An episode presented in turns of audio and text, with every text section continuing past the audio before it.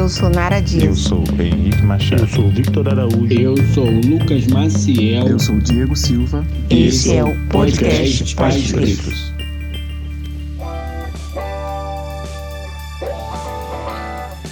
Sejam muito bem-vindos, bem-vindas e bem-vindes ao podcast Pais Pretos.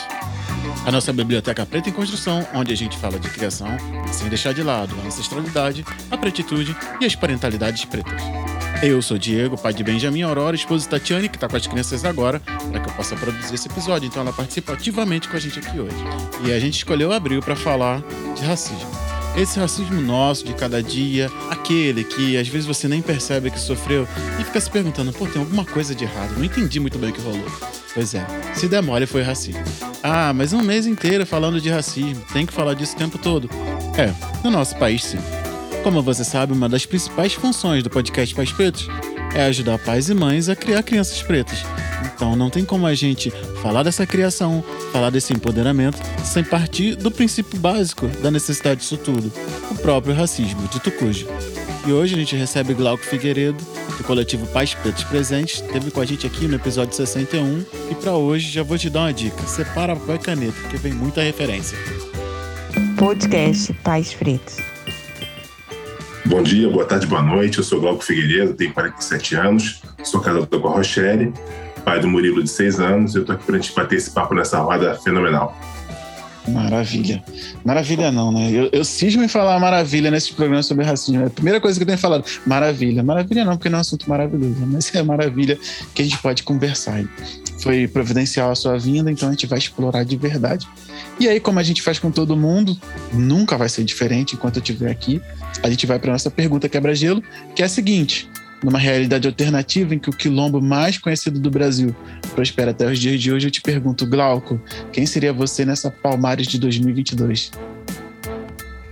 Olha, nessa Palmares atual, uma vez me perguntaram isso também aqui, eu falei o seguinte, eu falei, eu vou fazer uma mistura aqui, pedindo licença como se fosse de dois orixás, que seria de Ogum, né? Então, não Palmares de Ogum teria, fatalmente, eu gostaria de desempenhar um papel que fosse de, de, de lidar com tecnologias, com a comunicação, que é o que eu trabalho, afinal de contas, eu sou jornalista também. E por outro lado, com o Oxóssi, que é o caçador, aquele que provém, que cuida né, também das matas, que tem a ver com a questão do cuidado. Então, eu acho que eu consegui, eu, eu me virei assim, nesses, nessa mistura desses dois personagens, esses dois orixás poderosíssimos nessa, nessa Palmares imaginária, vamos dizer assim. E foi muito legal, da última vez a gente falou bastante, brisou muito a respeito disso. E só se confirma, né? Hoje a gente continua aqui no serviço, no trabalho, com uma única flecha para garantir a, a subsistência, sobrevivência e projetar, né, para frente. Muito legal. Inclusive, a gente está falando dos orixás até no outro quadro desse podcast aqui com o Lucas Maciel. Já vou deixar para quem está ouvindo a gente, já faça esse jabazinho do quase cinco minutos. Estamos falando sobre orixás esse mês.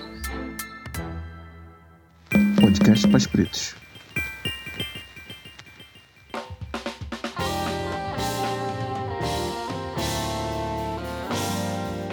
Eu sou um homem preto de pele não retinta, como sempre, estou aqui com um fone preto na cabeça, um microfone à frente, uma camisa branca.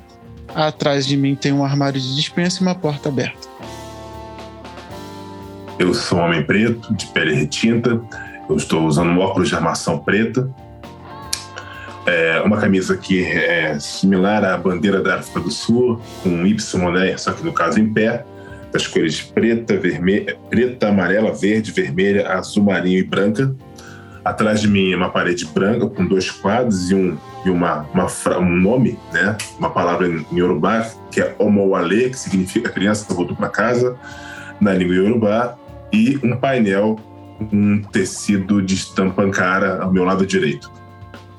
Eu queria, Glauco, antes de perguntar quem é Glauco nesse mundo, queria que você falasse um pouquinho da história do Homo Ale e de como ele se desenvolveu para você quando você descobriu o significado. Você já falou isso uma vez, mas quem chegou agora e não ouviu essa história, conta pra gente aí rapidamente. Claro, é um prazer e assim, uma lembrança que me toca o tempo todo.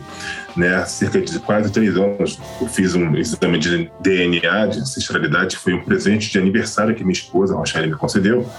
Eu já vivia dizendo para ela eu gostaria de ter mais acesso a algumas informações efetivas da minha origem. Nós que somos afro-brasileiros não temos muitos dos detalhes dos nossos antepassados, dos nossos Uhum. ancestrais. A gente deve conversar bastante sobre isso. E como presente de aniversário, ela foi e me deu esse kit. Fiz o exame. Alguns dados, aliás, eu vou dizer que tudo foi super novo, por mais que algumas desconfianças já existissem. E isso me jogou numa, digamos, uma viagem muito grande de buscar mais dados sobre esse processo todo que tem a ver com aqueles que vieram antes de mim, né? Quem que veio antes do Glau? Quem que veio antes da Glaucia, que é minha irmã? É lógico que a gente fala, ah, meu pai, minha mãe, minha avó, mas para trás, quando a gente vai olhando assim, buscando, né? E isso foi muito potente porque o exame ele dá as indicações das localidades de onde veio cada pessoa que faz a composição, seja pela linha materna e paterna, mas prioritariamente é, de uma origem de uma, uma de uma origem genética muito forte e urbana. Né? É, os urbanos majoritariamente ficam na região onde hoje é conhecido o país como Nigéria, mas também você encontra também populações é, no Benin, no país Benin, algumas também no Togo, parece que até a Costa do Marfim também você encontra algumas comunidades, porque diferentemente do que se vê hoje como países, as composições de reino eram diferentes e os africanos têm, fazem vários ciclos de movimentações dentro do continente. Mesmo hoje, ainda fazem e faziam muito mais. Então, por isso que, assim, urbanos não estão efetivamente restritos só um local. Você tem Urubalândia, que é gigante, Nigéria, em Benin, mas você tem outros núcleos espalhados em outros países. E, e aí, num dado momento, falando com a minha irmã sobre isso, ela descobriu um perfil no Instagram chamado Visit Nigeria Now, né? Visite Nigéria agora. E eu comecei a fazer umas trocas de mensagens por eles via direct. Eles me responderam prontamente num dado momento, falaram assim: Olha, quando você vier para cá, a gente vai fazer o Homo Alei para você.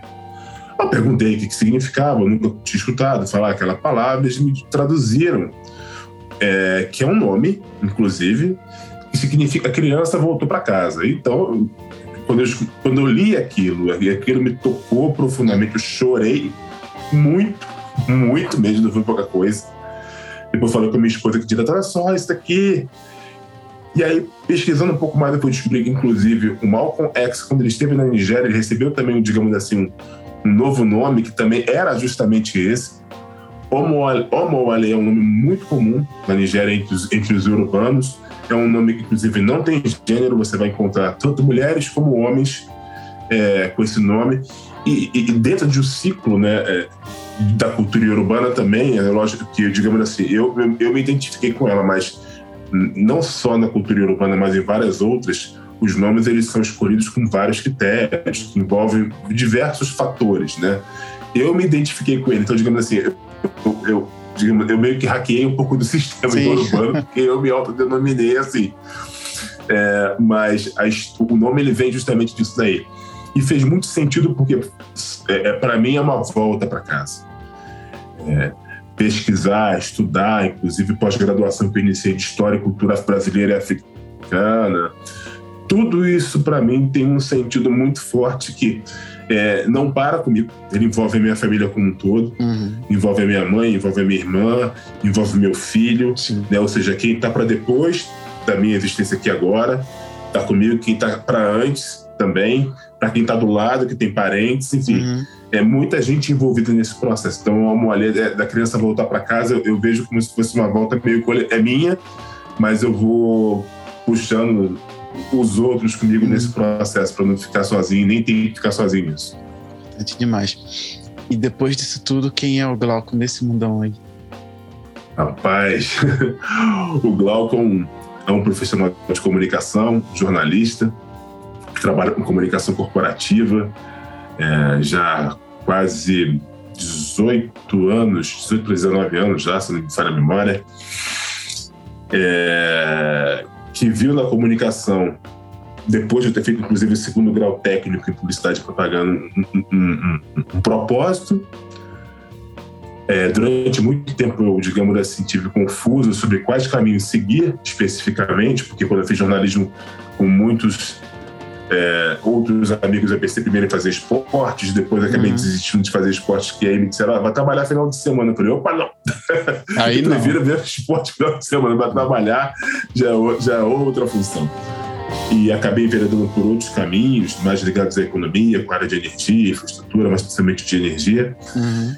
E de uns três anos para cá, eu tenho é, me dedicado, vou dizer dedicado mesmo, assim, de vida, nesse processo de estudos de questões relacionadas à cultura afro-brasileira né, Uhum. e africana, como eu disse, da pós-graduação, e de leitura mesmo, porque é, são elementos que constroem um sentido daquilo que a gente não teve acesso. Né? Um exemplo dos mais básicos é quando a gente está em meio a pessoas brancas, é muito comum ou fácil para elas é, dizerem: ah, eu sou neto de espanhol, eu sou neto de italiano, Uhum. de português, enfim, das mais várias nacionalidades, principalmente europeias. E a gente esbarra ali muitas das vezes nesse acesso de informação, né? De saber assim, de onde efetivamente eu vim do continente africano Uhum. de qual lugar, qual é essa minha origem, qual é, qual é, qual é aquilo, o que, que é aquilo que me configura, que de repente hoje, inclusive, na minha família, eu mesmo faço, e de trajeto, de sorriso, de andar, de identificação com algumas questões que a gente vê no dia a dia aí do mundo e a gente não entende por quê. Sim. Então, eu sou esse cara que passou a fazer esse processo de sankofa, né, desse resgate de caminhar para frente, olhando para trás, que é de buscar aquilo que nos pertence, buscar aquilo que pertence, que está ligado à minha vida, para poder ir em frente, já com um processo construtivo diferente, de um olhar, é, eu digo, poderoso, que é para todos nós que somos pessoas para nós recuperemos a nossa potência, e eu falo para mim mesmo, hoje em dia, sem falsa modéstia, e também não querendo reconhecer, não sendo arrogante, mas de, de, de ter reconhecido a potência que eu tenho na minha vida, é, até para combater os vários processos também que envolvem né, síndrome do impostor, que a gente também é muito afetado por isso, eu também, até com terapia para ajudar a seguir em frente. Então, é, eu, o Glauco é esse mix aí de, de, de abertura agora de possibilidades que está tá seguindo essa jornada. Ótimo, muito bom. Falando terceira pessoa, né? Eu sou terceira pessoa é feio pra caramba. Não, eu acho legal, eu gosto, eu gosto disso, de verdade. assim. Porque quando você fala de si, ahn, quando você fala de si na terceira pessoa, você tá falando da pessoa que você enxerga, né? Não falando de. Eu não tô falando de mim, tô falando da pessoa que eu enxergo. Isso é importante também, principalmente para combater esse lance da síndrome do impostor, que às vezes é, é- que às vezes não que acomete a gente também, essa sucessão de coincidências que a gente acha que nos trouxeram até onde a gente está, mas no final das contas a gente tem que se lembrar também que vem do nosso trabalho. E como você falou, né, cara, é é uma é um compêndio de experiências que te faz estar tá, hoje, talvez um incômodo, um questionamento, uma busca por ancestralidade, e hoje ela te faz ser ancestral já ainda em vida, né? Para trazer isso para Murilo, para trazer isso para quem vai. Eu só vou pontuar mais uma parada dos trejeitos que eu acho, isso aí é- eu acho legal porque porque eu peguei isso uma vez e eu quis entender um pouco a, a respeito disso, né? Pô, fala de trejeitos, mas de que maneira? É vago? Não, não é muito vago. Tipo, eu fui numa, levei meu filho pro trabalho uma vez e aí meu chefe falou assim: "Olha lá, os dois andam igualzinho". E tipo, eu não tinha reparado isso. E aí eu comecei a reparar que meu filho tem vários trejeitos. Benjamin tem muitos trejeitos meus. Se ele pegou isso de mim, o que que nós não pegamos dos nossos que vieram antes? O que que não foi transmitido? Então acho que realmente existe essa possibilidade, sabe? Eu- eu- esse lance do trejeito me pega muito nesse lugar. É uma brisa que eu tenho. Eu assim, cara, como é que será? Quais são os gestos que eu trago hoje que de fato não podem ter sido passados, né? Adiante. Interessante mesmo de pensar. Mas então vamos para as nossas trocas aqui. Vamos para o nosso primeiro bloco de perguntas. que Fala sobre ancestralidade, não poderia ser diferente. Na verdade, hoje o programa inteiro deveria ser sobre ancestralidade, mas a gente tem que cumprir a risca aqui, que depois eu vou brigar comigo mesmo por não ter entrado nos outros pontos. Mas vamos falar sobre ancestralidade inicialmente. Ancestralidade é que eu não preciso explicar, né? Origem. E aí eu vou fazer a primeira pergunta, que é a seguinte, na sua opinião, Glauco, como é que se caracteriza a raiz do racismo na nossa sociedade? É, o, o- o racismo, ele, apresenta características muito diversas de acordo com as sociedades nas quais né, a gente está inserido, nós, as populações originárias também aqui das, uhum. das Américas, né? Que da América, as Américas como tudo são um território indígena. Sim. Né? Nós viemos para cá de África no processo de diáspora né? forçada, a gente foi trazido lá à base da força, do sequestro, como nós, como nós sabemos. E, e, ganhamos uma representatividade numérica gigantesca, principalmente no Brasil, que é o segundo país com uma população negra no mundo, fora da Nigéria. É, hoje a gente está numa faixa de 118 milhões de pessoas por aí, na Nigéria são 220 milhões de pessoas, para você ter uma ideia. É, então, essa, essa travessia da característica do racismo, que até o Silvio Almeida caracterizou muito bem no livro dele, né, racismo estrutural, é, no qual ele fala que o racismo, na verdade, é uma tecnologia, e, e, e ele parte de princípios muito, muito embasados para isso, uh, para desconstruir a ideia de que o racismo ele se dá simplesmente por gostar ou não gostar, né? Hum. Do tipo, eu gosto de vermelho, não gosto de amarelo. Não, é um processo que foi aplicado utilizando uma série de argumentos, muitos deles falsamente alegadamente eh, científicos, para tentar classificar as pessoas que possuem traços físicos, cores de pele diferentes em categorias, como se fosse uma pirâmide, e, e nisso dizendo quem seriam os elementos, as pessoas, né, que ficariam no topo dessa pirâmide como pessoas com características e traços fenotipos ideais, partindo do branco, é, passando pelos amarelos, indígenas e chegando nos negros. É, Francis Galton, que era inclusive primo do, do, do, do, do Charles Darwin, era um botânico, foi um dos primeiros é, digamos assim, cientistas, porque ele era, um ele era um botânico inglês, estudiosos do tema, que criou o conceito de racialidade hum. de um processo é, alegadamente científico para justamente classificar as pessoas assim. Até antes disso, você tinha outras alegações que vinham de base religiosa, é, principalmente nos processos de, já no início da colonização, com bulas papais que foram emitidas no século XV, é, que davam, concediam efetivamente o direito de escravização é, das populações é, negras, inclusive bulas que você consegue encontrar documentos que foram tratados lá pelos anos de 1453 e 1455, se não me falha a memória e que vieram se constituindo para justificar o processo de escravização negra, depois do processo de escravização indígena também que foi realizado no, no Brasil, e, e, desconsiderar as nossas, a, a, a nossa, o nosso traço humano como algo digno. Uhum. E esse plano foi tão bem estruturado que ele foi ganhando novos desdobramentos. Depois ele ganhou é, desdobramentos com cara de higienistas, que aí surgiram no final do século XIX, já para o século XX. O Brasil teve, inclusive, uma sociedade é, é, eugenista, melhor dizendo, desculpa, higienista, eugenista, né, no final do século XIX, início do século XX. O Brasil foi um país que mandou representantes para o Congresso Mundial de Eugenia também, em 1911, se não me engano, com João Batista Lacerda. Nós tivemos uma sociedade é, que tratava sobre isso que ficava do estado de São Paulo, com Renato Kell. Enfim, a gente tem uma história gigante de pessoas que, num, num, em estruturas que, num espaço de 500 anos, tentaram ao máximo e ainda hoje, né, com esses resquícios todos, definir uhum. a história de que existem raças no sentido de quem é superior, quem é inferior, e, e, e com isso promoveu uma desgraça, né, uma maafa, que é a grande desgraça é, que define o Marimbaane, que a Asa Nigéria fala muito que é quando a gente sai desse, vem da África para cá nesse acidente terrível do sequestro, para a gente ficar nessa posição de inferiorizado diante dos outros.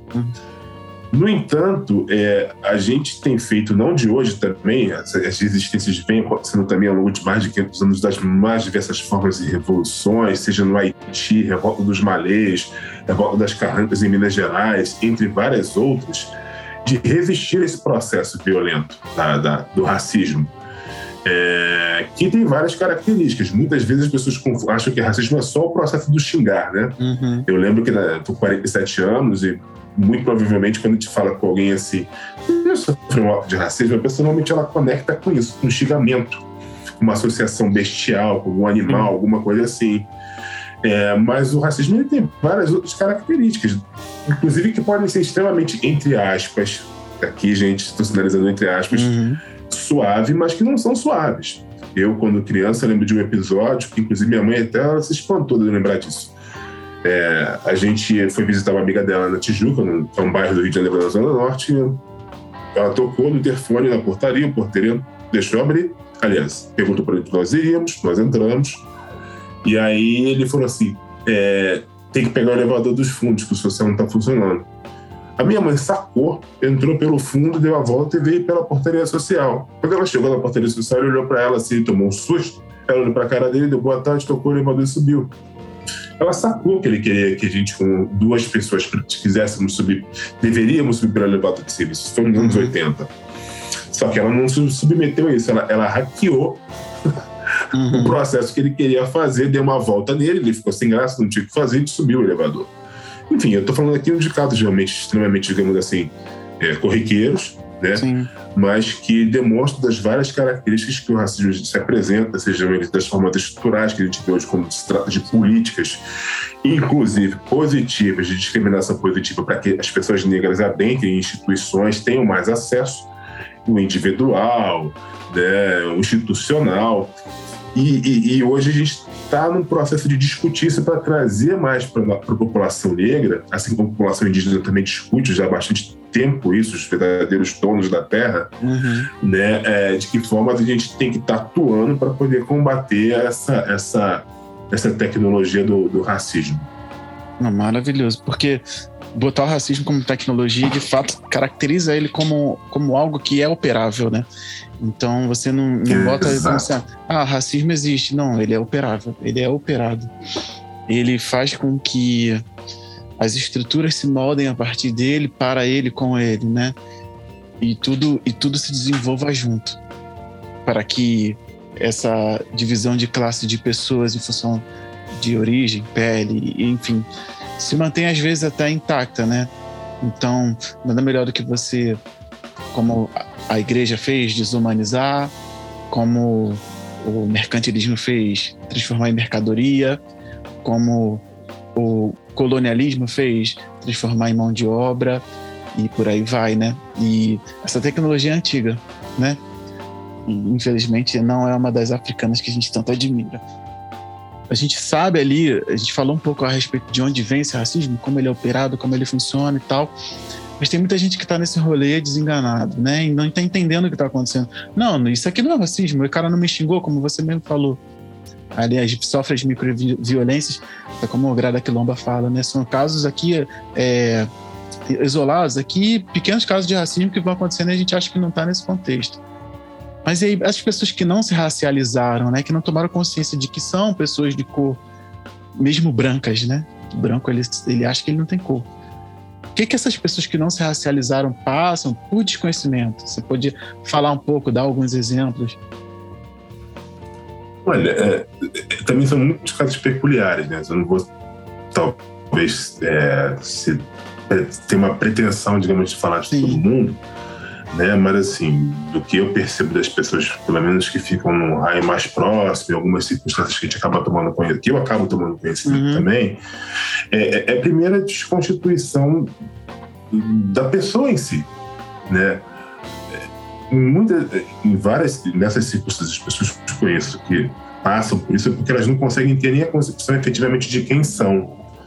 E isso acontece muito em função até do próprio mito da democracia racial Uhum. né? Que daquela velha história de dizer que somos todos iguais, é, colocando, colocando-nos todos numa mesma é, linha, mesmo patamar, mas que na prática não é um fato real. Né? É, uma, é um processo de, de, de, de- tirar, vamos dizer assim, se a gente quer botar o bode na sala, alguém está tentando tirar o bode da sala desesperadamente Uhum. Né? E, e- e- essas pessoas, né, que não conseguem se ver assim, elas normalmente são, são muitas das vezes colocadas nessa posição para serem despotencializadas, porque a partir do momento que você começa a questionar, peraí, por que que quando eu vou a um local específico, é, a um ambiente comercial, o segurança me segue? Por que, que as pessoas sempre me chamam sabendo meu nome, mas utilizam o meu fenótipo para ter que se referir a mim, sabendo o meu nome? E aí fazem dizendo que isso daí é uma questão de carinho. Quando com as pessoas brancas, a gente não fica vendo esse ponte de apelido falando branco, branco, Uhum. branco, branco, branco, tanto que assim, se for pegar até em termos de futebol famoso, só conheço um jogador apelidado de branco. Sim, exatamente. Agora, jogadores negros com vários apelidos que fazem é, a- a- é, conexão com a cor Uhum. ou outros muito mais pejorativos, a gente já ouviu os bobotões. Sim. Assim, uma pancada por aí. Então, é, a primeira questão que eu vejo é justamente essa: é de você tirar da pessoa que ela, ela possa se definir, se referenciar.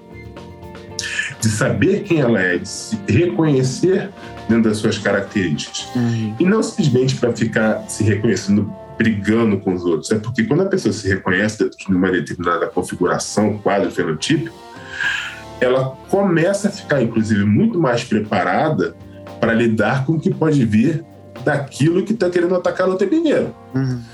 Ou para desconstruir vários processos agressivos é, é, que ela tenha no seu comportamento que não tenha percebido. Aliás, que tenha afe- afetado o comportamento dela que não tenha percebido. É muito simples. Eu vou, eu vou buscar sempre me trazer como exemplo para não ficar, às vezes, trazendo exemplos aleatórios Uhum. dos outros. Né? É, hoje em dia eu sou calvo. Mas quando eu era mais novo, eu tinha muito cabelo. E eu- meus primos também, Alcito, tinha, tinha Black Power, o Ari também e tudo mais.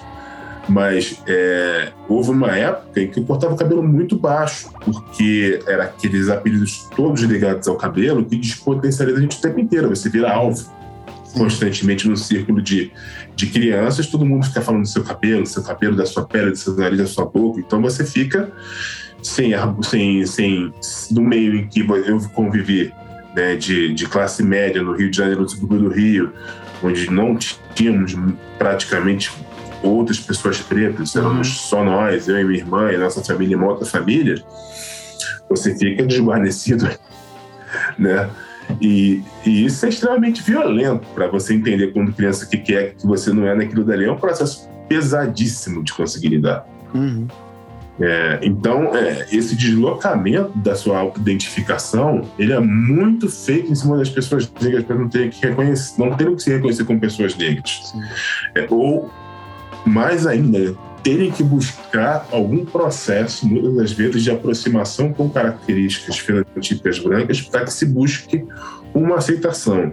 Não, não estou aqui julgando as pessoas negras, por exemplo, que tem aquela velha eh, discussões sobre cabelo de mulheres que alisam. Não, de forma alguma. É uma liberdade que elas têm e isso daqui eu não estou colocando em questão, em absoluto. Uhum. Mas é às vezes dessas várias outras pressões violentíssimas que a gente sofre para tirar a gente desse eixo de autoidentificação. E isso é muito complexo. Mas volto a dizer, a gente tá- eu vejo que a gente, graças aos, aos nossos ancestrais, gente muito valorosa, é, e aí eu posso cometer até alguns deslizes de esquecer algumas pessoas, eu vou citar algumas aqui, Abdias Nascimento, Lélia Gonzalez, Beatriz Nascimento, aí eu vou trazer para os dias mais atuais, Bárbara Carini, a Nanza, cara, é, é, são tantas pessoas potentes hoje em dia que nos fazem trazer, nos trazem para isso. A Nigéria, eu já falei aqui, Caxiúcia Ribeiro, o nosso próprio coletivo também, que são locais onde a gente tem a oportunidade né, de, é, de ter a acolhida, de ter esse carinho, de ter um afeto, para que a gente possa é, fazer processos de cura. Uhum. Né? Muitas vezes, quando a gente fala assim, cura, a gente fala, "Não, o que que é esse processo de cura? É justamente papear e conversar e poder ter um espaço onde a gente possa conversar sobre, às vezes, várias dores que a gente tem no passado, que em outros locais, em outros círculos, a gente não consegue conversar. mas que aqui a gente consegue, aqui a gente cons consegue se perceber, ver um outro, perceber um outro, entender o sentido de coexistência, de, de, de, de potência que a gente tem, que a gente é muito despotencializado, né, para a gente não confiar às vezes naquilo que eu tenho, eu tenho capacidade de fazer aquilo ou não, né, a gente entender que a gente tem capacidades, e lógico que é um processo também não é de uma hora para outra, e de mudar essas histórias da vida da gente que eu entendo e tenho, tenho sido muito agraciado por pessoas muito importantes da minha vida, como a, a Yasueli Conceição, que tem me ajudado muito a entender dentro da, da, da, da, da do candomblé, eu não sou praticante, mas ela tem me ajudado muito a me aproximar e entender isso, de como a gente restaura isso na nossa vida agora e da, dos nossos ancestrais também. Uhum. Então é uma cura que ela vai, ela vai para trás, né? ela vai para, ela tá no agora, vai tá para trás e tá para frente. Né? O tempo, o tempo na concepção, nas várias concepções africanas, ela tem uma, leituras diferentes. Não, não é linear, né? Mas é verdade, é importante mesmo, é que se fala principalmente da cura, né? E muitas das vezes é, esses locais, eu, eu, eu tentar ser bem sucinto até nesse comentário, tipo, você precisa se explicar muito pouco para ser entendido, né? Isso já é mais da metade do caminho andado, de verdade. Acho muito importante isso. E aí, principalmente quando você se reconhece como uma pessoa preta, você se racializou, você entendeu que você tem uma origem, você tem, você é tomado pela sua cor, por mais que você ache que achasse, né, antes de se racializar, que não, assim, cara, isso tá acontecendo comigo que eu sou preto, seja bom, seja ruim, isso aqui é porque eu sou uma pessoa de cor, eu tenho cor, e aí minha cor vai chegar antes de mim, e as coisas vão acontecer. Vão tratar meu filho assim, porque ele também tem cor, eu vou ter que guardar, vou ter que trazer informação, vou ter que trazer. E aí é até bom, né, para você não criar mais um ser na ignorância, né? Ainda achando que o mundo tem essa. Hoje eu discuti muito sério a respeito disso, essa democracia racial aí, é, de verdade. Enfim,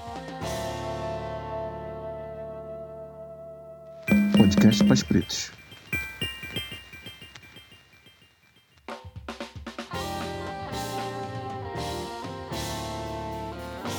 Aí a gente vai para o nosso segundo bloco, a gente fala sobre pretitude. É, logicamente, o que a gente começou a falar agora, né? Se racializar e ser preto no final desse processo, ou então durante ele é melhor ainda, inclusive. E aí eu te pergunto, qual é a função da ancestralidade na crítica ao racismo, dentro da sua opinião? Esse é, esse é um tema, assim, bem, bem denso, né? Aqui é podcast Paz é, Preto. Tem gente que tem muito estudo. Eu, eu vou pelo, pelo que eu tenho estudado e pelo sentimento né? É, é recuperar ah, o sentido da potência efetiva daqueles que vieram antes da gente, que estão presentes em cada um de nós hoje. Né? Uhum. Uh, e, e, e, isso, para mim, do que eu tenho sentido e aprendido, vai muito além das vezes de um olhar objetivo, né? um olhar cartesiano, até, vamos dizer uhum. assim. É, como, por exemplo, minha avó Maria Antônia Costa, de todos os meus avós, foi a única que podemos conviver. Né? Ela morreu com 89 anos, eu estava com 29 na época, em 2002. No mesmo ano da morte do nosso pai, meu e da minha irmã, marido da minha mãe, Joselina. É... A minha avó, Maria, ela veio de um de uma cidadezinha chamada Imbé, se não me engano, tem perto de, de Vassouras, Cantagalo, hum. que é, na verdade entre Cantagalo e Nova Friburgo, né, na região serrana do Rio. E eu uma vez até passei por lá quando estava indo para Cantagalo. Eu vi a cidade e falei, nossa, essa, essa que é Imbé. Tem um, na verdade tem um prenome, porque eu estou lembrando de Imbé. Peço desculpas aos, aos moradores da localidade por não lembrar o nome exato da cidade. Mas é, eu vi que era bem pequenininha já, isso já nos anos 2000, era pequena. E aí eu fiquei pensando assim, isso minha avó nasceu lá em 1911. É, o que, que seria aquele, aquela localidade né, em 1911? E quando eu falo pequena, também não é menosprezando, mas sim o espaço físico, né, o tamanho sim. mesmo da cidade, é, é, das circunstâncias nas quais ela nasceu, é, ela não falava assim muitas coisas no sentido de como ela nasceu. Ela falava até algumas coisas da, da relação dela com a mãe dela, Isabel, uhum. minha bisavó. Falava que, por exemplo, a, a, a, avó dela havia sido pegar laço no continente africano. Fazer minha avó foi minha, é, minha avó foi pegar laço lá na África. Ela falava assim. É, e, E é uma mulher que teve filhos cedo. Meu pai, primeiro teve meu tio Ari, foi falecido também, depois meu pai.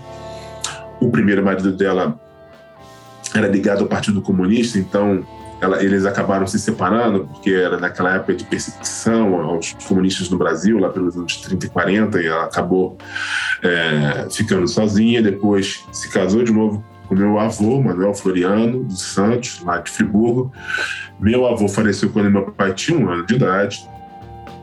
Ela se muda para o Rio de Janeiro. Eles se mudam, na verdade, para o Rio de Janeiro. É, no Morro do São Carlos, onde meu pai, meu tio foi criado e parte dos meus primos também, por parte de pai. E era uma mulher é, analfabeta que depois foi fazer Mobral, já nos anos 70. Né? Então ela teve uma trajetória de uma mulher preta, é uma mãe solo, preta, que atravessou, no mínimo, dos anos 30, que meu pai é de 41, então dos anos 30 né, até 60 por aí, quando eles efetivamente se encaminharam profissionalmente, é, com uma mulher analfabeta e, e, e, que deve ter passado por muita coisa que ela não falou pra gente. Uhum. Muita coisa. E, e, às vezes eu escuto de outros relatos de falar assim: ah, o, o, meu avô, a minha mãe também, o meu pai não falam muito da infância. Porque teve muito sofrimento ali, realmente tem muito Sim. sofrimento. Ela falava de coisas boas, mas quando tinha sofrimento, ela divagava para outro mundo. Tipo assim, aqui, nesse ponto eu não vou entrar. Sim. E aí, é, eu uma vez escutei que a ancestralidade tem a ver justamente com esses processos da dignidade e da forma que cada um dos nossos antepassados atuou na sua vida, deixando legados. Importante. E esse importante também não é assim, construir uma torre, construir um prédio, é lógico, isso aí é legal, é lindo, é uhum. é maravilhoso. Mas o que, que fez para poder seguir em frente? Cara, minha avó, por parte de pai, ela viveu uma vida muito doida para criar dois meninos, uma Sim. mulher analfabeta que virou doméstica e hoje eu tô aqui. Uhum. Então eu sou fruto de toda uma dignidade dela, assim, e assim, tô falando dela, mas eu podia falar, podia falar do meu avô José também, que a história assim é grande, meu avô José, minha avó Fausta também, por pai de mãe. Mas eu e minha irmã somos frutos de uma dignidade dela, de construir a vida e de não desistir é muito forte, cara. É Sim. muito forte. Eu tô falando da minha vida, mas é lógico que essa vida daqui pode estar repetida em várias outras pessoas também. Com certeza. que têm histórias similares ou até muito, tão quanto, muito mais potentes e por aí vai. Sim.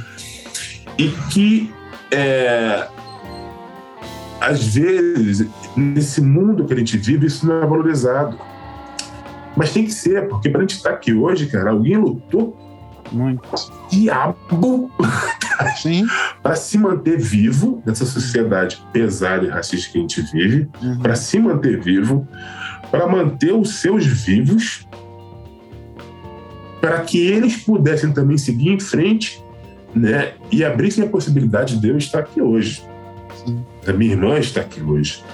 Então não existe nada mais louvável, na minha concepção, é, de grandioso do que esses meus antepassados fizeram, que geram em mim, que são para mim os meus ancestrais. Uhum. Fizeram coisas grandiosas, é, é, resistiram, resistiram. Sim. E, e, e, justamente por essa conexão, obviamente de sangue, de genes, mas por tudo aquilo que eles são, que corre de mim, que está aqui no meu corpo, na minha veia, na minha pele, é que eu posso ser hoje quem eu sou. Sim. que eu possa fazer outras coisas, inclusive. É de reconhecer essa potência dessas pessoas lá atrás que no precário, que não tem um romantismo de falar assim, ah, do romantismo do precário, nesses casos, que também hum. tem que gosta de fazer muito romantismo em cima disso, mas que se fizeram, inclusive de alguns certos quilombos, porque a nossa família, inclusive, nossos parentes, eles são muito entrelaçados. É que a gente aqui que mora hoje distante, né, de, digamos assim, de todo mundo, a gente mora no interior de uhum. São Paulo. Mas a gente, eu, por exemplo, e minha irmã convivemos muito no nosso círculo de primos, assim, demais. Era sempre no final de semana na casa de um primo, na prima dali, prima dali, na nossa casa, sempre teve isso. É, então, é, esse conceito de ancestralidade vem dessa dignidade dessas pessoas que fizeram coisas grandiosas lá atrás e que permitem a gente estar aqui hoje. E, e é muito importante que eu possa reconhecer isso, que a gente possa reconhecer aquilo daqueles que vieram antes da gente, que possibilitaram de estar aqui hoje. Porque poderiam ter sucumbido. Sim. De repente, não, e não dá nem para chamar de covarde numa violência tão grande que é o racismo, e a gente não estaria aqui hoje para contar a história, para estar nesse, nesse papo, para estar nessa conversa. A gente não estaria aqui. Uhum. Então, esse hoje é uma dádiva. É uma dádiva que eles nos concederam e que a gente tem que honrar e aqueles que, aquelas que não consigam, a gente tem que chegar junto, dar a mão, dar o braço, Sim. sabe? Chegar junto para ajudar os nossos também a, a, a, a se levantarem. É, acho que é. Eu, eu, vejo. Às vezes eu até travo de falar um pouco mais sobre tudo que eu tenho estudado, que eu tenho que fazer um pouco mais isso, mas eu vejo que tem esse, esse sentido de eu preciso, eu preciso, eu preciso fazer mais e não é no sentido de messias, nada disso, mas eu preciso, eu sei que eu posso fazer mais pelos meus, assim como tem gente que fez muito para eu ter mudado a minha vida de dois anos, três anos para cá. Uhum. Não cheguei aqui sozinho. Tem toda uma travessia de gente pra caramba que, que foi empurrando, foi puxando, foi segurando, foi ficando do lado para não cair. Então, o, o, que eu tenho por fazer hoje nessa dignidade, respeitando a minha ancestralidade, aqueles que vieram antes de mim, é fazer isso resgatar o que é meu, ajudar os outros sem a menor é, arrogância, ajudar no sentido de, de ter a humildade de, de não ficar naquele lugar, né? Ficar assim, ah, eu consegui, agora deixa os outros, cada um que corra atrás Não, não, não, não.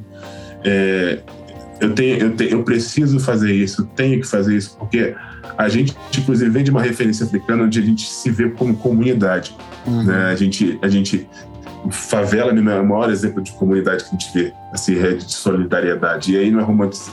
não é romantização, isso é fato. Meu pai nasceu hum. em favela, eu não morei em favela, eu não posso falar de uma vivência específica, eu posso falar daquilo que eu escutei ele falar, daquilo que ele me relatou, daquilo de parente meu que mora em favela, do que eu senti na conversa quando visitava meus parentes em favela. Então, esse sentido, para nós que somos é, africanos em diáspora, esse sentido de comunidade ele é muito forte. Quando a gente fica distante disso, a gente fica doente. Eu escutei até de um primo meu, que é o Cátio Pequeno, que é de São Tomé Príncipe. Ele falou até comigo, ele, numa conversa com o ele falou que ele precisava voltar para encontrar a família, porque quando a gente fica muito no tempo longe da família, a gente cai doente.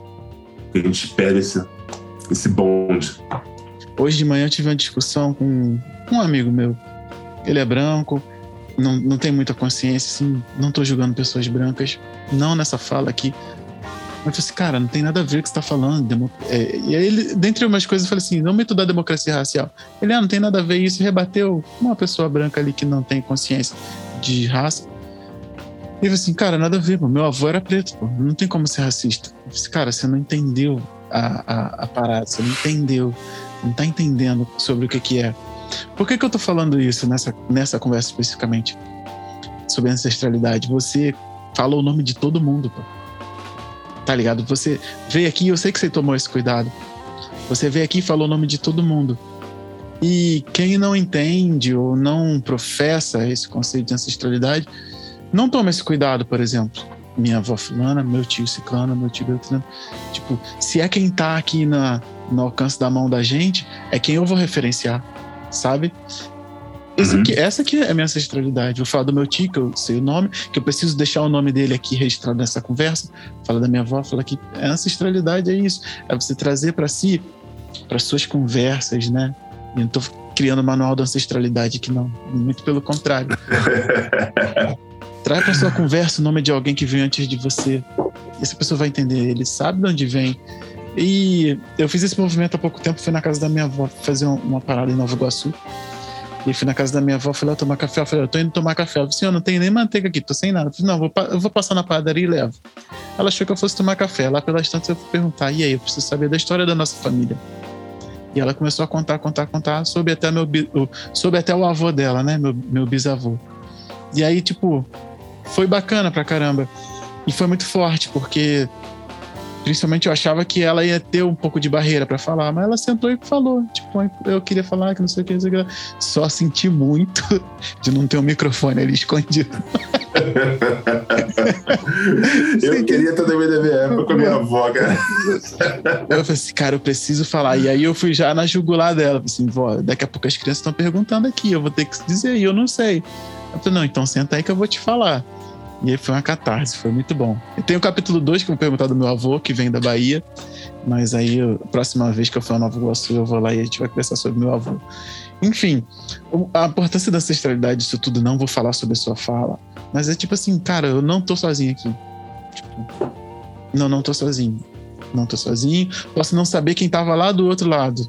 Quem não morreu de banzo, ou quem. Enfim, mas eu não tô sozinho aqui. Isso é importante. Se não é importante para você, hoje, é, na conversa, você deixar o nome, as pessoas que estão ali em volta de você saibam o nome da sua avó. Daqui adiante, você vai ter onde consultar, né?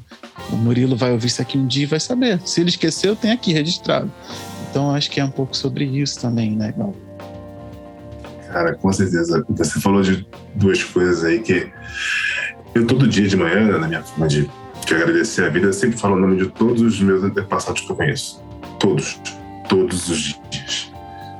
Uma vez, é, fazendo curso com a Nigéria, ela falou que é, isso é muito importante para a gente poder fazer vibrar a vida deles que está presente, na, que está presente nas nossas mãos.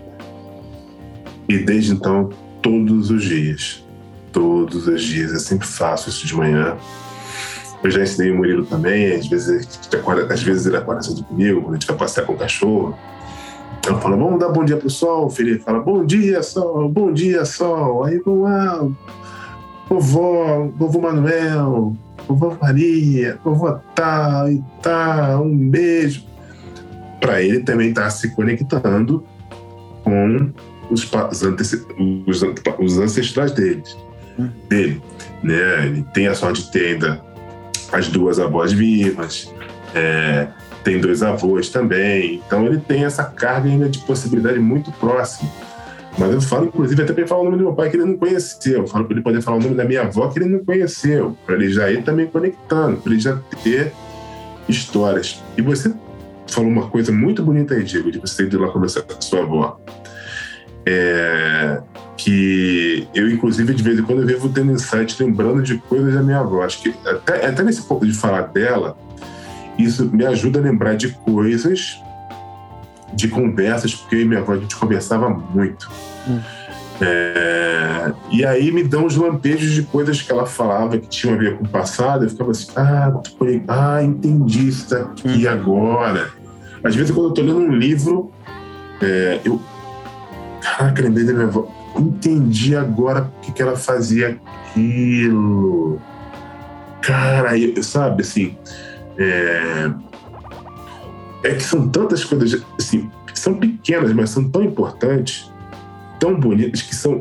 É, é, é, eu fico assim, quando leio e dá esses insights, eu fico assim, eu fico um tempinho parado, me maravilhado. Acho que a palavra é maravilhado mesmo, sabe? Encantado. E, e, você falou de uma coisa, cara, que é a mais, mais simples e potente de todas, é, que a gente pode fazer, que é sentar para ouvir os nossos mais velhos.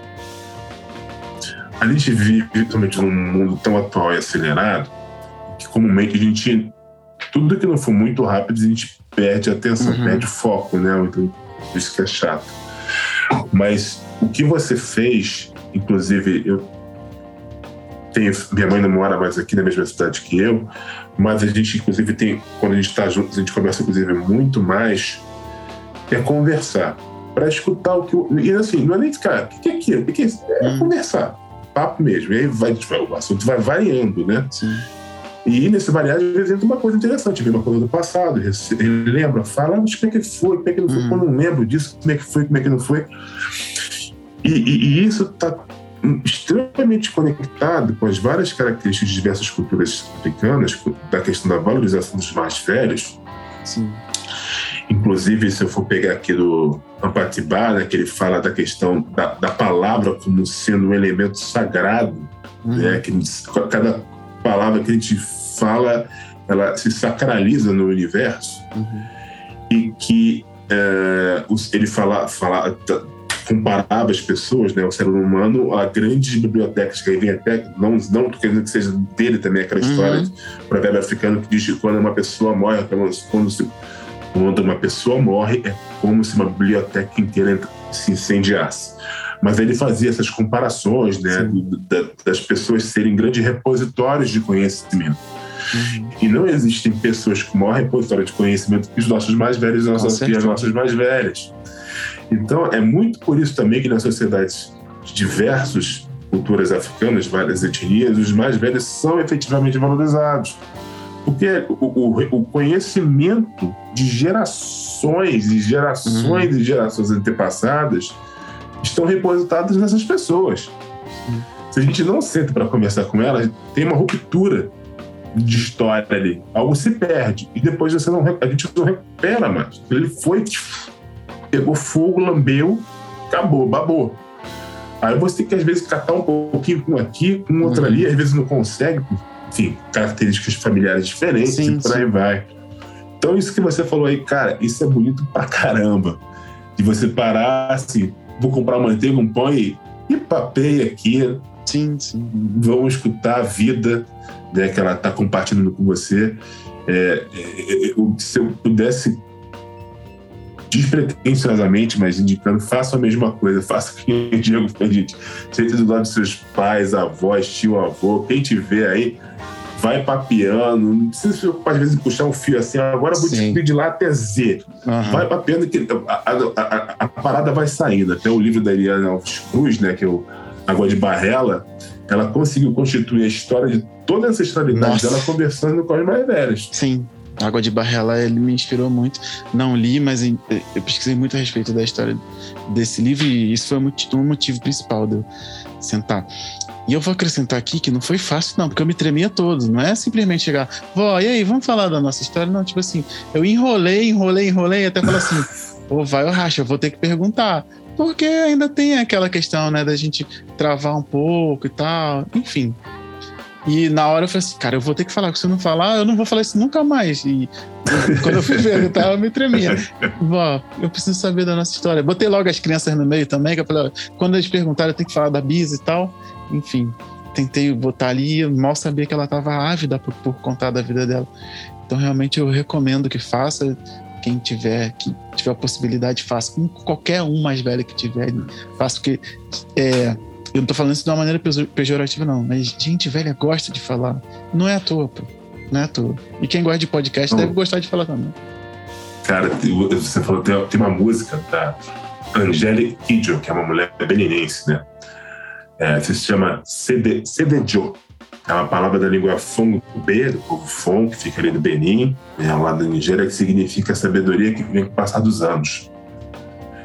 Tem muita palavra dessas línguas africanas que elas não, elas, elas não conseguem ser assim, uma tradução literal. Você tem, que, tem, que, abrir um termo para poder explicar né, o contexto daquilo, porque não tem como. Uhum. Porque ela não cabe numa palavra, ela é um conceito, é um contexto que você tem que chegar, escutar, para conceber, e depois você fala assim: ah, entendi, entendi, uhum. aquilo fez sentido para mim.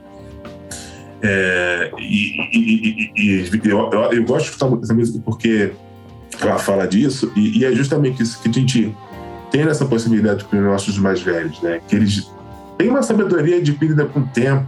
Sim. É, é inegável, assim. Uhum. Às vezes com muito sofrimento, com muita dor, né? Casos que não querem falar, enfim, dos mais diversos fatos, a gente tem que às vezes aprender, tem que aprender a respeitar, né? A nossa maturidade também deve nos levar para esse sim, caminho de sim. entender isso. Ficar assim, não, mas por quê? Por quê? Porque, cara, não quer falar a pessoa, ele não, não quer, ela não quer reviver o momento viver, ali. Exatamente. E, mas é, são, são fatos que, que trazem isso, sabe? Essa sabedoria que o, o tempo. A gente mesmo, no ensino mais novos, a gente, uhum. a gente não tem o mesmo comportamento de 10 anos atrás. Todo mundo queria ter a cabeça, né? Queria ser é, novo com a cabeça cantando. Exatamente. A gente adquiriu uma sabedoria para que determinadas atitudes nossas não sejam iguais, tomadas de decisão não sejam iguais, enfim. Então é uma, é uma música que eu, trago para essa comparação dos mais velhos, uhum. né? Que é a sabedoria que vem com o passar dos anos, com o tempo. Massa.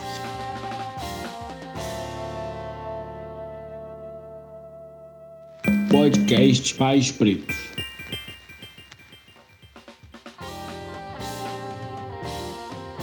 Bom, então a gente continua agora, indo para o nosso último bloco de perguntas, falando sobre parentalidade, né? E aí, Glauco, na tua opinião, qual é a principal ação afirmativa que pais de crianças pretas devem assumir nessa criação? quando o Murilo nasceu, em 2015, a minha visão de, de paternidade ainda era muito ocidentalizada, né? Então, obviamente, ela se, se baseava no sentido da, da do prover, Uhum.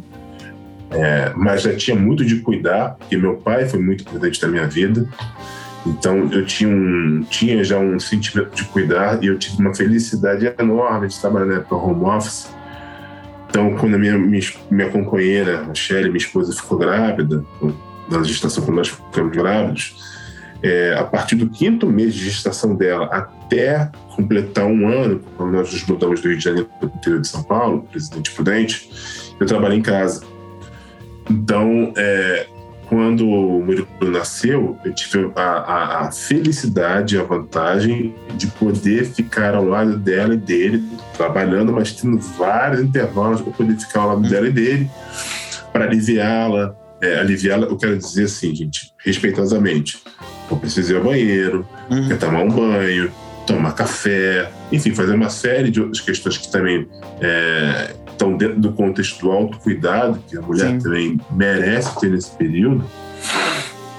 É, e eu pude estar ao lado, então eu pude paternar ele desde cedo, desde novinho, Uhum. desde bebezinho mesmo. E isso para mim foi muito importante. É, o que veio mudando ao longo do tempo foram e continuam sendo as questões de masculinidades, que foram é, muito reordenadas na minha cabeça, muito Sim, mesmo, muito verdade. mesmo.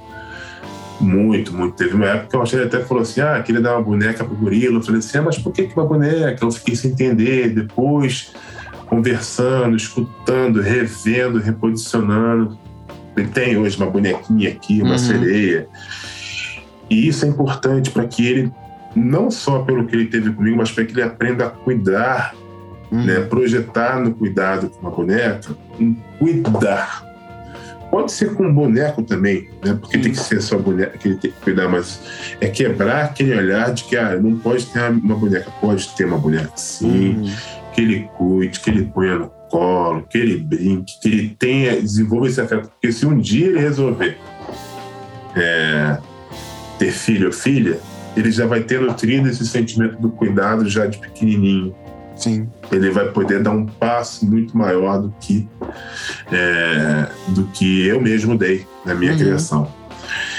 E o outro é justamente dessa questão da origem da, da negra, porque nós somos um casal interracial, né? a Michelle é uma mulher branca, o Murilo é um menino negro, e de fazê-lo entender as origens dele dos dois lados. Né? A Michelle é muito cuidadosa também com isso, Uhum. é, desse, desse, de fazê-lo, de, de, de estarmos dos dois juntos como casal, fazendo Sim. entender que ele é um menino negro, que ele é um menino negro lindo, bonito, e aí nisso vem uma série de outros fatores que envolvem o quê? É, o que que no audiovisual a gente tenta prover para ele em termos de desenhos, Uhum. o que que em termos de bonecos a gente tenta promover para ele em termos de representatividade, para que ele possa se ver, né? Eu vou até puxar um pouquinho para minha fala do meu do meu segmento de comunicação da semiótica, né? Para que ele consiga se ver dentro de determinados espaços. E não para que ele não se veja e depois queira performar uma outra figura que não é a dele. Porque Uhum. vai chegar na frente que ele vai, aquilo vai, vai ser cobrado dele. Então a gente tem muito desse cuidado né, de, de, de, de levá-lo para esse local de saber assim, cara, você é um menino negro, lindo, potente, tem vários outros meninos e meninas negras lindas e potentes. É, lógico, nisso não, não um diálogo com uma criança de 6 anos, a gente usa outros argumentos né, Uhum. para fazer entender. Pega um desenho, bota esse desenho daqui para ver, bota o desenho do Kirikou para ver, bota o desenho lá do, do mundo do Greg, bota o mundo Uhum. Tal Magic, e a gente vai rodando aqui. É, outro dia eu, eu, eu, eu botei ele para ver o Super Choque. Aí ele gostou. Aí ele, o dia que eu fui levar ele pra escola, ele falou assim: Papai, agora você só me chama de raio azul ou então Super Choque. Tá aí, né? Falei, então tranquilo, tranquilo. Bom. Mas é legal, porque assim, é, é lógico, ele pode mudar, ele pode depois, sei lá, virar um super-homem, por aí vai. Ele já foi. Ele teve a época que ele gostou muito do, do Aranha Verso, que é o Miles Morales, Hum, que é o Miles Homem-Aranha menino, inclusive, né? Uhum. Que é o Homem-Aranha negro. Ele fez o aniversário dele, temático também sobre o Miles Morales. Então, é para ele poder se encaixar e ver é, que ele não precisa performar de um lado obri- obrigatoriamente Uhum. e que ele tem que se reconhecer nesses espaços, saber que ele tem um lado da família dele, inclusive, que é branca também, e que também é, é, a mãe dele, a minha sogra também, meu sogro também, num processo também de entendimento bastante das questões negras, também estão fazendo uma travessia muito bonita em relação a isso, da gente estar nesse, nesse caminhar coletivo. E, e aí as coisas se tornam mais fáceis, sabe? Se tornam mais frutíferas, Uhum. construtivas. Ah, eu tô querendo dizer, que eu tenho um mundo de fantasia. Não, não é isso. A gente também tem problema, gente. Todo mundo tem. Sim, sim. Mas a gente escolheu fazer uma, uma travessia, uma jornada que visa a construção de um menino preto que seja potente na sua vida, sim. que siga a sua vida e que reconheça essa potência também nas outras pessoas e que não se sinta menor do que ninguém. Então, o paternar, é, ele, ele, ao mesmo tempo que ele me possibilita fazer isso por ele, ele me ensina pra caramba. Muito. Não é pouca coisa, não. É muita, muita coisa mesmo. Murilo, porra, é uma criança extremamente dócil, sim. Do tipo. Tava até falando esses dias. foi- na segunda-feira eu fui levar ele na escola, tinha uma menina que não queria entrar na escola, tava chorando muito na porta, e ele parou, ficou olhando pra ela assim. Eu falei, vamos, filho. Ele falou, mas ela tá chorando. Eu falei, mas a mamãe tá ali com ela. Ele foi do lado da mamãe, da mãe da menina e perguntou assim: o que, que aconteceu com ela? Por que, que ela tá chorando? Ele queria saber porque a menina tava triste. Ele ficou triste de ver ela triste. Uhum. Então, assim, eu ao mesmo tempo que tava naquele processo meio assim rápido, entra, Sim. eu vi que ele tava num, tava num lance de cuidado. Aí, eu, aí aquilo me quebrou. Aham. Aí eu deixei ele perguntar pra mãe, falar com a menina. Demorou uns dois minutos depois ele foi entrar. Mas foi bom porque ele me quebrou. Ele quebrou daquele meu acelerado de falar assim: vai, entra, entra, entra. Ele tava sendo um processo totalmente humano, ele de Sim, cuidado. sim. Eu falei, você tava sendo humano. Tava sendo humano. Então ele me ensinou naquele momento. Eu falei, cara, não importa se tá com a mãe ali do lado. Sim. Alguém tá. Diz assim, alguém tava sofrendo, ele quis saber o que podia fazer para poder ajudar uma pessoa que tava sofrendo. Sim, sim. Tem maior lição que um garoto de seis anos vai dar pra um, pra um Não, pai dele? Não tem. Não tem. Tem. Isso foi uma, uma baita de uma lição, cara. Isso aí foi um- uma das várias, né? Das Uhum. várias. né? Você também é pai, sabe que todo dia, né? Sim. Sempre tem. E, Pô, e, e agradeço por poder, por poder perceber isso. Sim, Poder é- perceber. a gente às vezes tá, tá tentando imprimir um ritmo tão corrido para dar conta das coisas, né? E dar conta das coisas às vezes é só fazer o básico, né? Que você até se desprende desses momentos, dessa, desse tipo de coisa, né? Eu não vou ficar aqui dando meus exemplos, mas o que eu quero dizer realmente assim, pô, tem que parar e reparar, não adianta, senão vai, vai, vai transformar a gente em máquina, aí vai ser mais uma pessoa preta desumanizada e o ciclo continua muito do que eu acho de- dessa, dessa travessia, dessa transição, por mais que seja uma palavra pô, que esteja em voga, essa humanização do corpo preto, né? Tem que começar com os meninos. Não adianta. Não adianta. O homem preto, ele tá nessa parada necessitando. Eu não tô colocando pessoas em, em locais, mas o homem preto, o menino preto, ele precisa ser humanizado. Isso é imperativo e urgente. É muito necessário, porque a gente já tá por aqui tentando desfazer o que foi feito conosco, mas a gente já pode fazer melhor. De verdade. E falar em humanização, a gente vai para nossa última pergunta, que é a seguinte: por que que, que, que o racismo mata? Por que, que o racismo. Por quê? Desculpa. Isso, por que, que o racismo mata? Ele mata justamente pela construção tecnológica que leva ao menosprezo da vida dos outros que não são considerados iguais num, numa, no alto de uma pirâmide. E se você não é considerado igual no alto de uma pirâmide, digno do olhar de, dessas pessoas que são supremacistas, e a gente está cercado de várias delas, Uhum, é lógico que tem aquelas que não têm conhecimento e que passam por um letramento, revisam o seu olhar. Né? Então, porque a sociedade na qual a gente é criado, ela é construída para esse processo de, de, de, de, de, de menosprezar os outros que não são considerados referentes, como você falou assim, o branco não se vê como branco, ele se vê como universal. Ele é criado por um processo de se ver como universal uhum, como referência. É, E, e, isso leva a uma desconsideração da vida do outro como descartável, como não não, não interessante, não, não tem validade. Uhum. E, e fazer esse processo de luta antirracista, de atuar efetivamente nessa, na nossa sociedade, nos locais onde nós estamos das mais formas, porque não, não dá. Eu, eu não diria que tem uma fórmula, porque cada um encontra ferramentas dentro dos devidos ambientes onde está. Né? Eu estou numa situação que eu posso atuar de uma forma. Talvez eu estivesse num outro ambiente, numa outra cidade, num outro local, eu tivesse que adotar um outro modelo, porque se eu fizesse o que eu estou fazendo aqui, eu poderia me colocar, inclusive, em risco. Sim. Pelo tipo de característica que tem numa outra localidade. Então a gente busca, é, acho que cada um busca se adaptar é, é, para essa atuação efetiva, mas entendendo as circunstâncias na qual cada um está vivendo. Sim. Para a gente parar de, de, de, de ser morto, para a gente interromper esse ciclo né? Uhum. É, o próprio João Batista Lacerda considerava que em 100 anos a gente não estaria mais aqui, isso não é 1911. A Anansa, que é uma escritora, uma filósofa, escreveu um livro chamado Ainda Estamos Aqui. Uhum. É um processo de teimosia. Eles tentam tentar matar a gente, tenta, mas a gente resiste Sim. aqui na base da pancada com a nossa força, com a nossa ancestralidade, respeitando os nossos mais velhos, honrando-os, uhum. o nosso passado, para a gente mudar esse, esse círculo, esse, essa tentativa de manutenção de círculo de, de morte, quebrando esse sistema e hackeando o tempo inteiro. É, então, quanto mais a gente se prepara, é, aí, ah, clichê, sim, por meio da educação, lutando por uma educação que possa ser realmente abrangente, Uhum. qualificada para as pessoas desde a base, uma educação que permita o conhecimento das culturas afro-brasileiras, africanas e indígenas por meio de duas leis federais presentes na Lei de Diretrizes e Bases, Uhum. que são a 10639 depois a 11645, que estão aí. E, e a gente encontra dificuldade em escola para ver isso aplicado.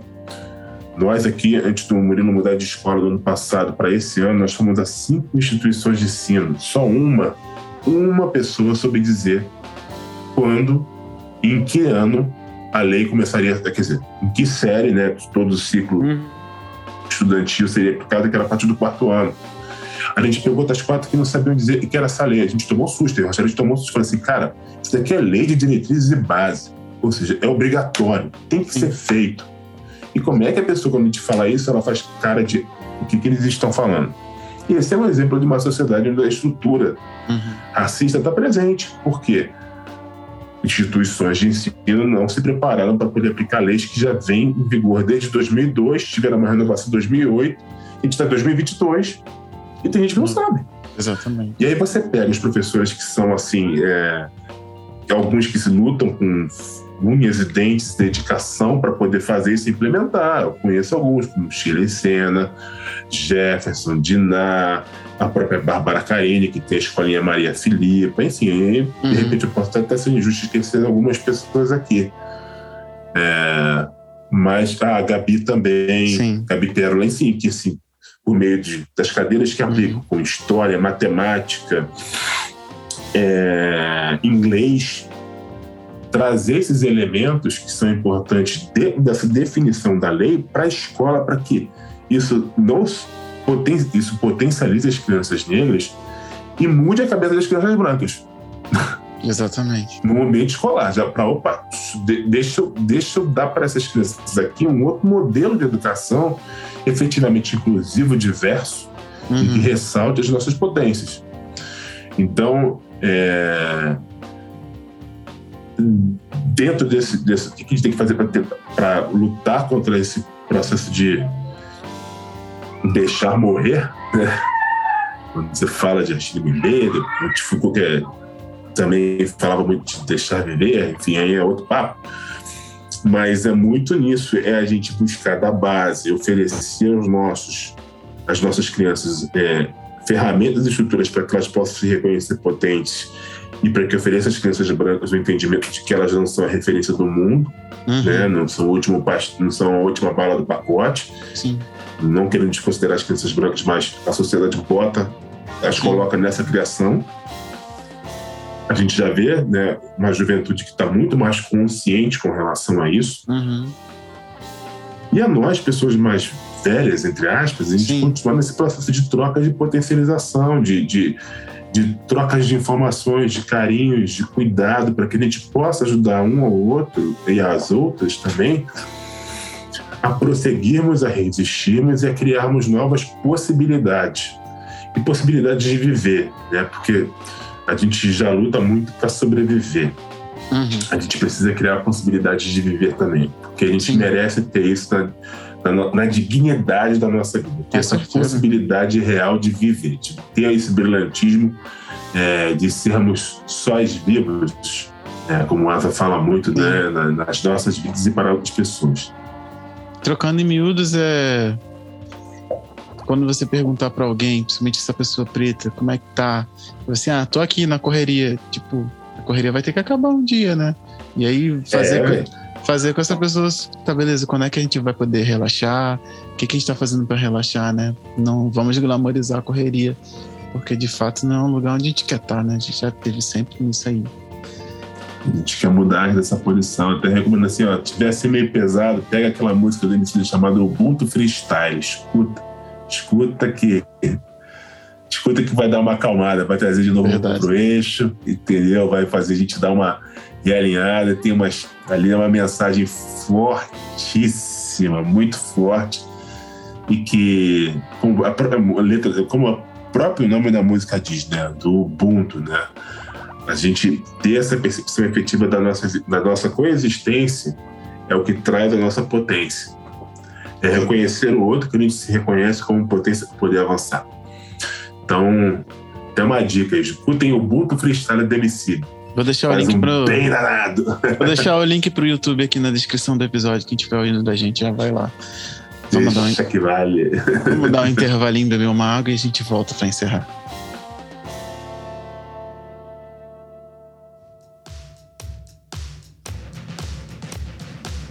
Bom, hoje eu vou ser bem breve aqui. Vou pedir o que eu peço sempre. Primeira coisa, dá uma chegada lá no arroba podcast Pais Pretos, ajuda a gente a engajar as postagens, dá um like lá, compartilha, comenta, manda pra alguém. A gente tá com material muito bacana, a gente tá tentando gerar bastante conteúdo para fazer com que essas trocas que nós fazemos aqui cheguem a mais pessoas. Infelizmente eu não consigo fazer sozinho. A gente tem tentado, impulsionado posts, mas o nosso alcance está baixíssimo. A gente sabe como é que o algoritmo funciona, sabe que ele por si não é racista, mas sim as pessoas que o alimentam. Então a gente precisa quebrar essa dinâmica de não entregar conteúdos de pessoas pretas para outras pessoas. Esses dias eu comentei num post falando sobre o problema desse algoritmo não entregar nossos conteúdos. Não é o fato da gente produzir e não chegar a ninguém, mas é a gente achar que a gente não tem relevância.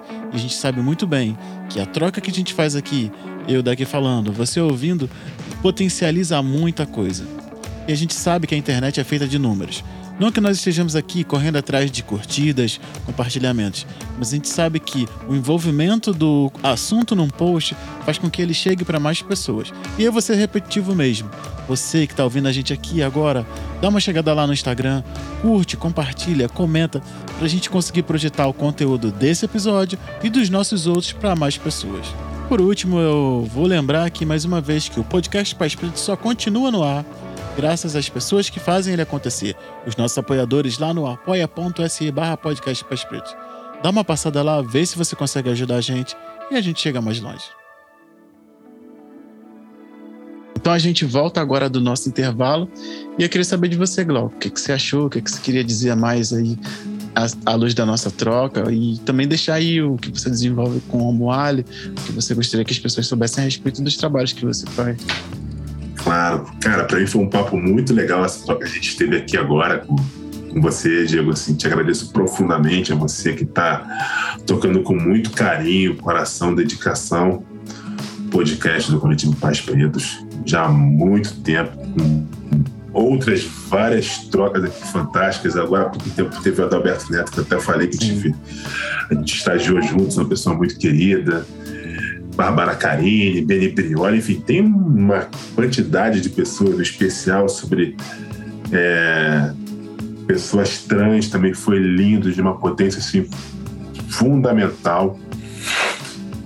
É, eu fico aqui realmente de gratidão, cara. Gratidão por essa, por essa, por essa conversa com, com um cara muito querido. A gente vai se encontrar pessoalmente Vai no sim. Rio, com Vai sim. certeza. Vai acontecer, vai acontecer. Faço questão disso. Com sim. certeza. No com fio do certeza. bigode, né? Com No do certeza, é isso aí. Tá prometido no fio do bigode. Isso é promessa.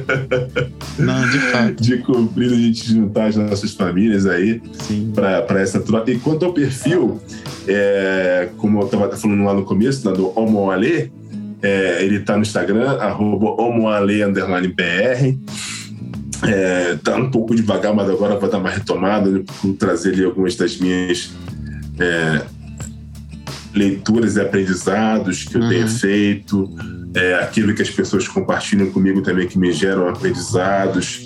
É, eu tenho ficado muito focado nessa questão agora também, principalmente da, da escutativa, Uhum. né? Porque assim, eu me tornei um engraçado na adolescência, eu não lia muito não, depois eu comecei a ler mais depois de burro velho. Mas da escutativa de, de conceitos ancestrais de assim, escutar efetivamente a outra pessoa. Escutar mesmo, sabe? Porque até que eu falei que não, a gente está tão acelerado, Uhum. celular e isso e aquilo, de parar assim, escutar. Às vezes até eu não escuto algumas coisas, minha esposa fala assim, eu já te falei tal coisa, eu fico assim, foi que ela fala, ah, não, tá, lembrei. Então ela fala assim, Caraca, falou isso mesmo. novo. Caraca, É, falou isso mesmo. É, e normalmente isso até acontece quando eu tô assim voando, pensando em outra coisa, então eu tô com o celular, parar assim, não escutar. Uma escuta, escutativa de pessoa a pessoa, não é também no viés empresarial, né? Corporativo, é de pessoa a pessoa.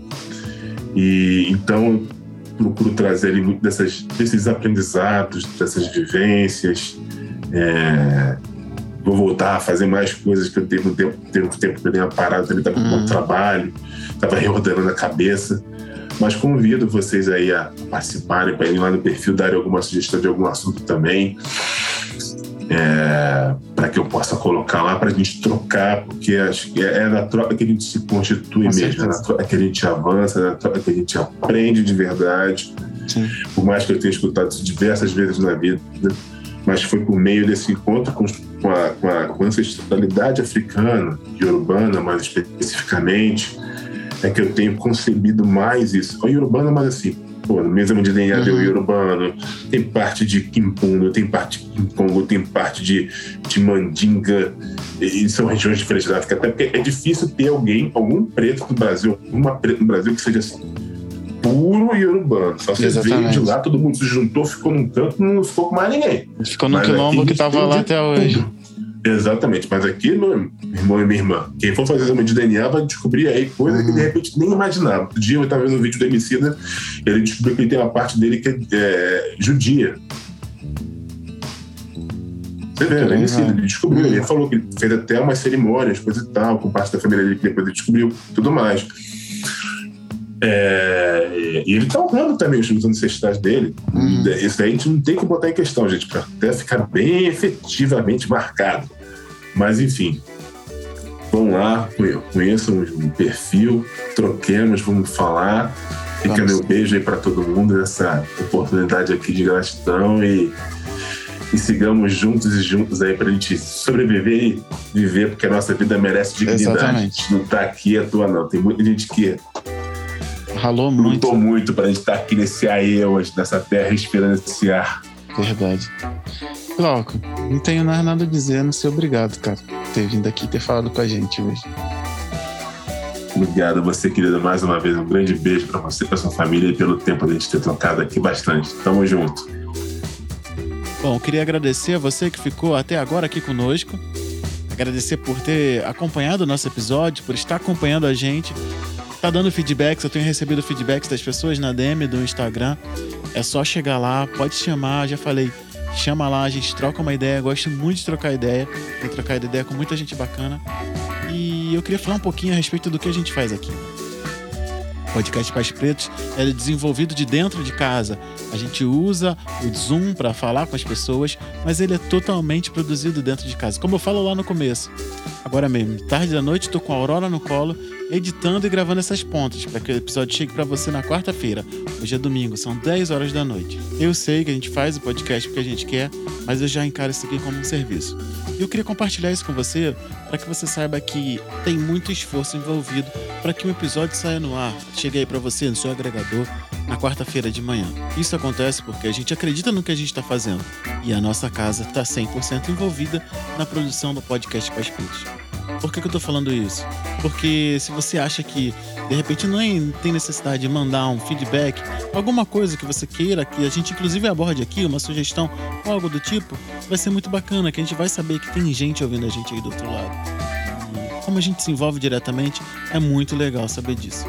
Então, assim, se você tiver alguma dica, sugestão, alguma coisa que queira falar, alguma coisa que queira que a gente corrija, chega lá na DM, a gente vai ter o maior prazer de receber sua mensagem. Como eu disse, estamos todos envolvidos. Por hoje, me resta agradecer, dizer que é isso, e semana que vem tem mais. Um abraço e até a próxima. Eu sou Nara Eu Dias. sou Henrique Machado. Eu sou Victor Araújo. Eu sou Lucas Maciel. Eu sou Diego Silva. Esse é o podcast Pais Pretos.